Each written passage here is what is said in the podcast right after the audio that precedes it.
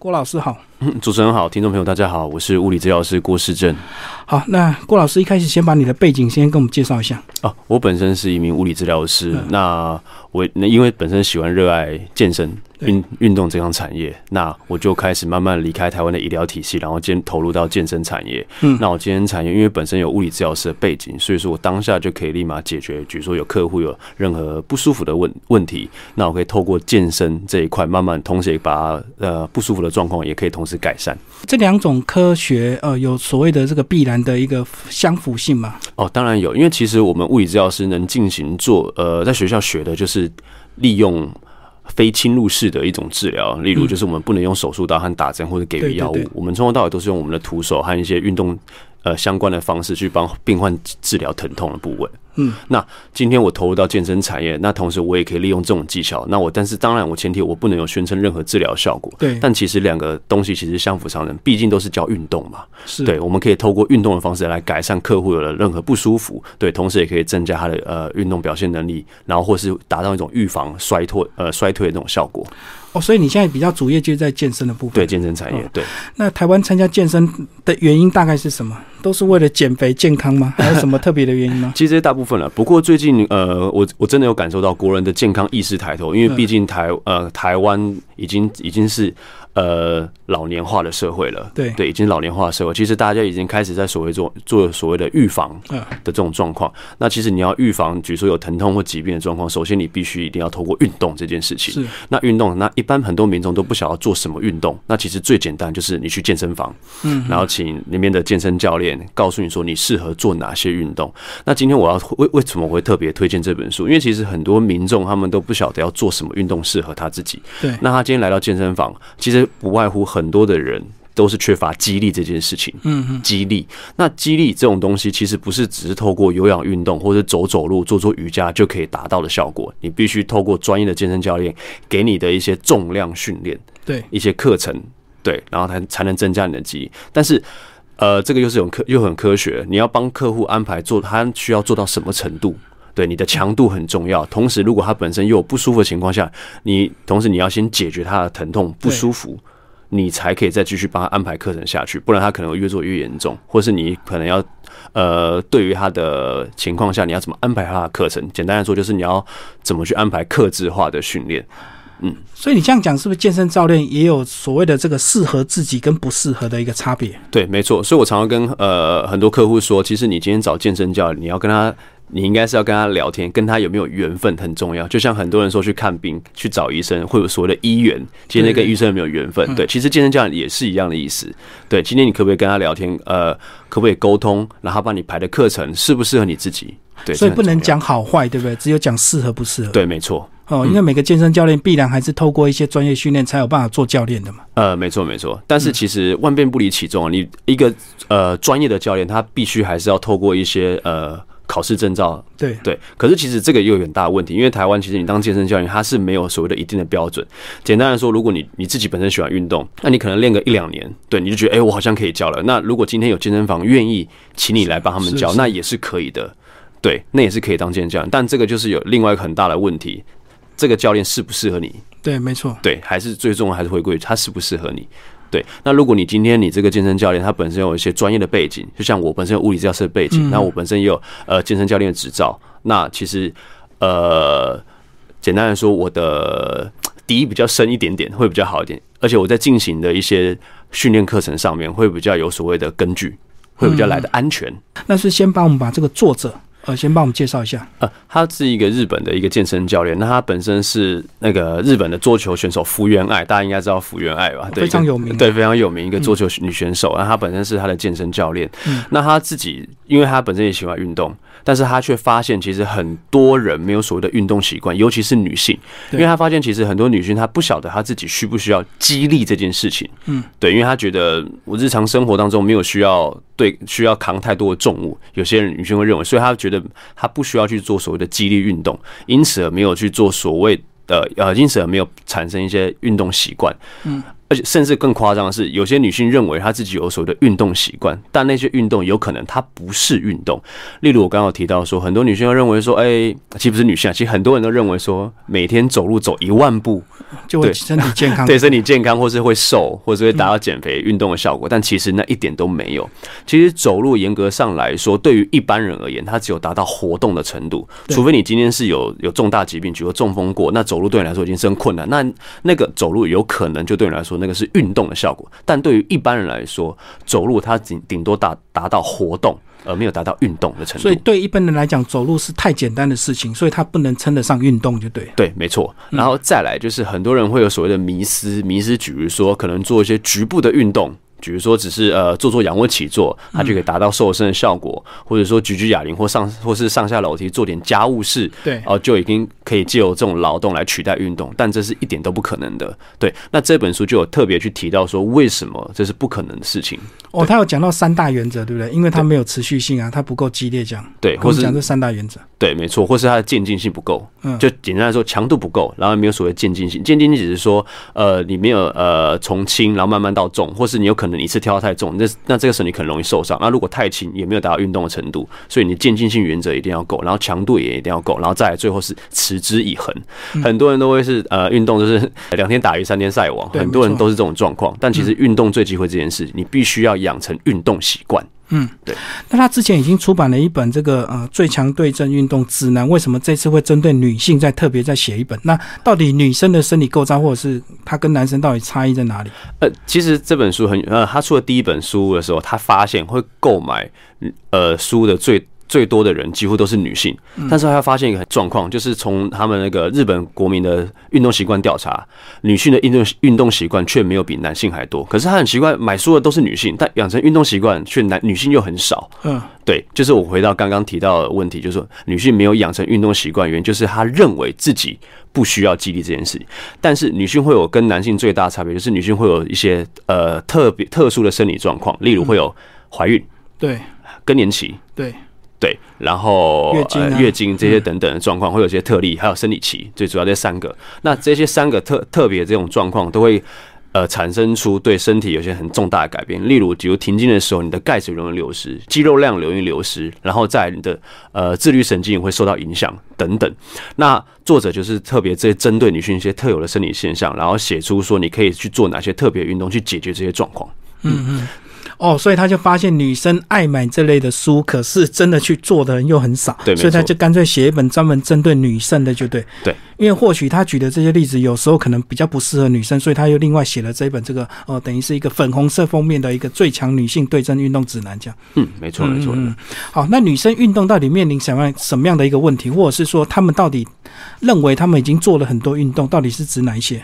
呃，其实不外乎就我刚刚有提到，他们认为做了很多家事，对，做了很多家事，认为他做的这些劳动跟活动是运动就够了。对，这个是一个第一个大迷思。第二大迷思会认为所谓的局部瘦，嗯对，可以透过局部训练就可以把你想要瘦肚子就瘦肚子这种状况，但其实那是不可能的。嗯对，然后再来就是断食的方式来达到认为这样可以达到减肥的效果。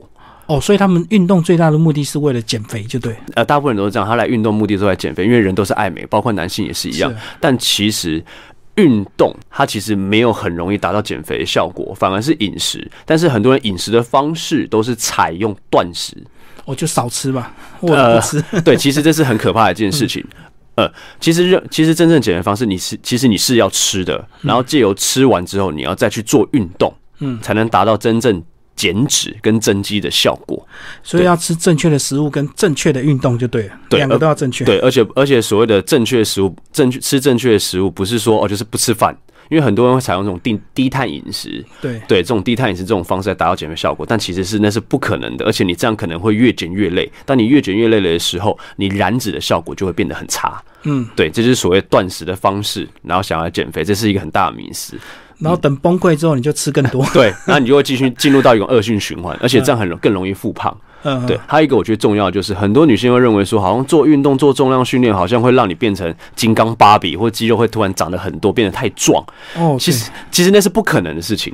就像以男性来说，你要以在短时间内，在三四年内变得像阿诺一样壮，那个是不可能的事，那必须要经过长年累月，甚至要经过十年以上的训练才有可能。而且我们本来就随着年纪的增长，这个肌肉会慢慢的流失，所以你永远都很难练到。太壮，对过壮的，对，那是不可能的事情。那很多人都会说，可是那些网络上那些年轻的女孩子做很重，可是她就长得很夸、很壮、很夸张。那是其实那是因为他们可能用用用一些额外的一些药物，嗯，让他们强迫让他们变成这么壮。但是以在正常的情况下来说，正常训练下是不可能达到那种非常就是肌肉一块一块那种状态。你反而透过这种重量训练，你的肌肉线条反而是非常漂亮，而且是有流线型的。嗯，所以这本书就是适合在家自己看自己练，对不对？对，但是它里面主主要是最简单的，嗯，主要是最简单，你可以在家里面就是看那个影片，可以进行操作。但我真的还是建议看了这本书之后，如果你觉得运动你已经练了一阵子，觉得它可能没有太，已经对你来说已经太简单，那我建议你可以再试着去找健身教练。教你做一些其他的训练法，但是这本书它是一个很好的呃进入运动的门槛。好，那郭老师是不是帮我们稍微翻译一下，也介介绍一些里面的一些呃方式？呃，我特别介绍一个，如果今天你有呃，比如说萝卜腿或者下肢水肿的人，你可以做哪些运动？哈，首先我们要先知道为什么今天我们下肢会容易水肿。其实下肢水肿啊，主要是因为你的下肢，这个是小腿的图，从后面看过来。对，其实一般下肢水肿最主要问题就是在你没有让你的肌肉收缩，因为我们血液在回流的时候，呃，从下方从你的脚要打回上半身，必须靠你的肌肉收收缩，对，肌肉收缩 把它给挤回上半身。嗯，对。那如果今天你长期久坐、长期久坐或是久站，你的肌肉没有收缩，没有。没有这种帮补的概念，没有帮补的这种动作的话，你的组织液永远会堆在你的下肢，那时间久，你的就容易导致下肢水肿，就是产生所谓的萝卜腿。那这本书里面就有特别提到，如果有这种状况的话，你可以怎么做？他就会建议你说，哎，你试着就是在在家里的时候，你可以做个类似像这种跨步蹲，对，跨步蹲，左右来回，呃，对，左右来回，它主要目的就在于你既有这种蹲的情况下。肌肉收缩，把下肢的组织打回上半身，进而可以减缓你的下肢水肿，还有萝卜腿的产生。哦，所以我们那个腿就有点像一个加压马达的概念，对，因为我们的心脏已经打到小腿，已经没什么力了，就要靠这个肌肉在收缩。对，然后再来，它除了前往前之外，它可以有侧边的，像这种侧的弓呃侧的弓箭弓箭步，它里面都有示范。那它最好，它最好。这地方就在它边边都会有一些注释，一些小细节要注意。例如说，你的膝盖啊要对准你的脚尖，你不能做所谓的膝盖内塌，或上肢要怎么摆，和脚尖的方向要怎么做。然后你停留的时间，它这边都会一一帮你做注解。嗯嗯。然后还有另外还有除了这些跨步蹲姿，还有简单，比如说就是让你就是小腿踮起来，就有这样的方式，或是这种呃两只脚呃深蹲，然后加小腿上提这种方式。对，所以他这些呃做法都没有时间的限制吗？比如说是适合早上起床做啦，或者是晚上睡觉前做，有没有这样的一个时间的一个差别？啊，其实随时都可以做，因为简单来说。就是我们不能让我们的身体永远处在维呃一个一个姿势下。当你身体长时间维持在一个姿势下的时候，你就很容易导致你的第一个循环不良，肌肉容易紧绷。时间久，你的这些姿势不良，甚至还产生其他的状况，甚至大家常听到椎盘突出等等状况。那其实这些状况的话，其实最主要解决方式就是你要一直活动。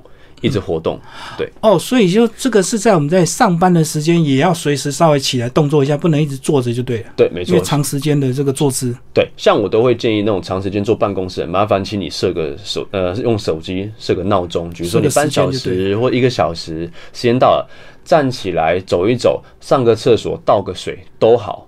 对，不然你之你不然你之后就是你可能会像书上面写，你容易下肢水肿。下肢水肿的时候，你进而可能最严重会导致中风。为什么？因为会一些血栓，当些堵住了，对，血栓产生了，它跑到你的大脑或者跑到哪里，你就很容易中风。真的是有这种可能的，对，所以我真的诚心建议大家工作辛苦，但是还是要对你的身体有所照顾。麻烦站起来走一走、动一动都好，或是照着像这本书里面上方式方式这样做。如果你在觉得在大庭广众做这些动作，你觉得很很怪、很奇怪，那你可以就站起来到厕所，呃，那个厕所门关起来动一动也好。那有些人他如果用接受按摩，可以替代所谓的是一些下肢运动吗？呃，按摩再跟大家再三的严重的说一句，就是按摩它还是不足以达到运动的效果。它其实目的是在你要自己主动肌肉收缩。的确有可能当下你既有人家的那种按摩放松或这种推，就是那种推把那种下肢水肿，的确它可以当下即兴的达到你所谓的效果，让你瘦小腿，因为水水的组织打回上盆，但是你站起来，你又长时间维持不动，那你又打回原形了。哦，所以按摩只有当下的效果就对，对，没错。重点是要长期训练我们肌肉的收缩。对，所以你会发现很多人说啊，好像去按摩当下哇，好舒服哦，然后这样按两个小时、一个小时，然后休息一下、睡一下，整个人精神气爽。但是走出大门没几分钟，怎么那个紧绷的感觉又回来了？嗯，对，因为你没有透过自己主动肌肉收缩，你没有去训练你的肌肉，那其实你又很容易下肢水肿，你又很容易身体肩膀不舒服等等对。对，所以呃，透只单纯只透过按摩，那我只能说你只是治标又不治本。呃，那如果说我们真的照书来做一些运动、做一些动作的话，到底有还有哪些要注意的？比如说它的时间啦，或者是说运动前、运动后要做哪一些准备，哦或者是说运动后是不是要多喝水？这个一些基本的概念有哪一些？哦，其实也有，呃，像他这本书里面也提到，他说在运动之前，请问需不需要做伸展？其实是要需是需要做伸展，但是问题来了，要做哪一种伸展？对啊，很多人都会说啊，伸展不就是以前学校教的，就是那种在就坐姿的情况下来，两手摸你的脚尖，然后停在那边，让你的肌肉拉开。其实跟大家这样讲，其实这个是非常错误的观念。当你在运动之前，伸展的目的是要让你的肌肉加温、升温、加热。为什么人家说叫暖身哦，叫 warm up？它目的是什么？是让你的身体的体温提高，而不是让你长时间就是停在一个位置，把你的肌肉给拉开。当你如果你长时间把肌肉拉开的话，你等下去做运动的时候，你的关节就会变得非常的不稳定，因为肌肉已经松掉了。是对，肌肉已经松掉，所以说你再去做运动的时候，你会非常不稳，你反而容易受伤哦，这是有科学研究根据的。对，然后再来，你要如果你单纯只是要把身体体温提高的话，你可以怎么做？我建议大家采用也是伸展，但是采用的是动态伸展。刚刚我说的，像你只摸脚尖停在那边，那就所谓的静态伸展。对，对，但我们要做的是动态伸展。动态伸展意思就是说，你不能维持在一个姿势，呃，长达三十秒。简单的说，你就是可以把你的四肢啊拿起来，这样甩一甩、动一动，或是原地跑一跑，把你的当你身体有点流汗，这样表示你身体有体温温提提高了，那你再去做一些运动，反而来的更有效。哦，所以你刚刚讲那个，如果伸展固定在一个姿势，有点像拉筋，对不对？对，没错。所以热身跟拉筋是不一样不一。样的东西。但是那什么？那但是大家说，可是拉筋有它拉筋的必要性。那我建议大家是在运动后再拉，再拉，你把你刚刚运动的肌肉。刚特别运动的肌肉，因为刚刚特别运动的肌肉，它会因为受伤，因为长，因为你去做呃肌肉在做运动的时候，它会受损，会受伤。肌肉受伤的时候，它会自己缩起来，我们称为做保护收缩。嗯，对。那这时候收缩的时候，你没有再来把它拉开，它一直缩在那边，你的循环就会差，修复能力就会下降。这个时候你再去做所谓的静态伸展，效果就会很好了。哦，应该事后拉筋，不要事前拉筋。没错，这是重点。嗯嗯。对，所以说选择的时间点很重要。那运动完还要注意哪些？运动完再来就是水分一定要补充，然后再来就是营养要怎么吃。嗯像我刚刚大家我就有提到说，为什么有些人在运动，他们他们为了减肥不吃，其实是一件很可怕的事情。其实运动完你要让你的肌肉做，你要让你的身体组织做修复，你反而更要吃。但问题来了，要吃什么？嗯，对我这边曾经推建议大家尽量多吃蛋白质的东西，肉。跟蛋，当然饭、碳水化合物一定要吃，那是基本。但是你的蛋白质一定要补足，对，一定要补足。因为其实我们现代人的饮食，你去外面吃东西，其实很多都是白米饭，还有面啊，那肉其实都很少。其实这是现在，因为就是比较便宜嘛，对。可是其实这样是对我们的营养是不良的，呃，热量足，但营养是不良的。嗯，我懂。对，就是吃饱，可是你是吃错东西。吃错东西，一般很多都犯这种错误。所以说各在这边建议各位，你当然运动运动完之后，麻烦请你一定要吃高蛋白的东西，像鸡胸肉、肉类或是鸡蛋。等等，像我曾经我呃曾经有参加过健美比赛，我曾经可以在一天吃掉二十颗蛋，但是各位不用担心，这不会增加你的胆固醇。其实现在人的胆固醇增呃胆固醇指数高跟鸡蛋是没有相关的，嗯，对，所以我反而建议大家可以多吃点蛋，对，还要吃点肉。可是运动完马上吃，不是说什么会吸收的更快，所以全部把那个热量补充回来。就是要吸收啊，哦，就是要吸收啊。我跟各位这边再解释一下，我们所谓的运动目的要所才达到所谓的增肌跟减脂。对对，你首先你要增肌，你一定要吃足够的蛋白，对，一定要一定要足够的营养。那你要减脂的话，建非常建议不要大家不要透过呃断食的方式达到减脂，反而是你要去做运动，增加你的肌肉量，提高你的基础代谢率。当你基础代谢率增加的时候，你本身消耗的热量就会变得比之前还要更多。嗯，也就是说你会呃越练越吃呃练的越多，吃的多，你减脂的效果也会跟着提高。嗯，对，而不是只是透过哦，就是断食，然后不吃，然后这样呃立马把你的热量减少来达到减肥效果，这样很危险，你很容易复胖。嗯所以我们错误的这个减肥都是只有减掉脂肪而已，对不对？呃，甚至还有连肌肉都减掉了，肉都掉，因为因为你不。吃东西嘛。对，你不吃东西，你肌肉减掉了，然后你吃进去的东西热量可能又高于你平常消耗的，那你可能脂肪量又更更多，这是那你就会变成产，你就会变成肌肉量很少，脂肪量很多，但你看起来瘦瘦，那这是我们大家常说的泡芙人，哦，我懂，对，泡芙虚的就对。对，很虚，对，所以是增脂减脂才是最重要，对，没错。嗯，好，今天非常谢谢我们的郭老师为大家介绍这本书。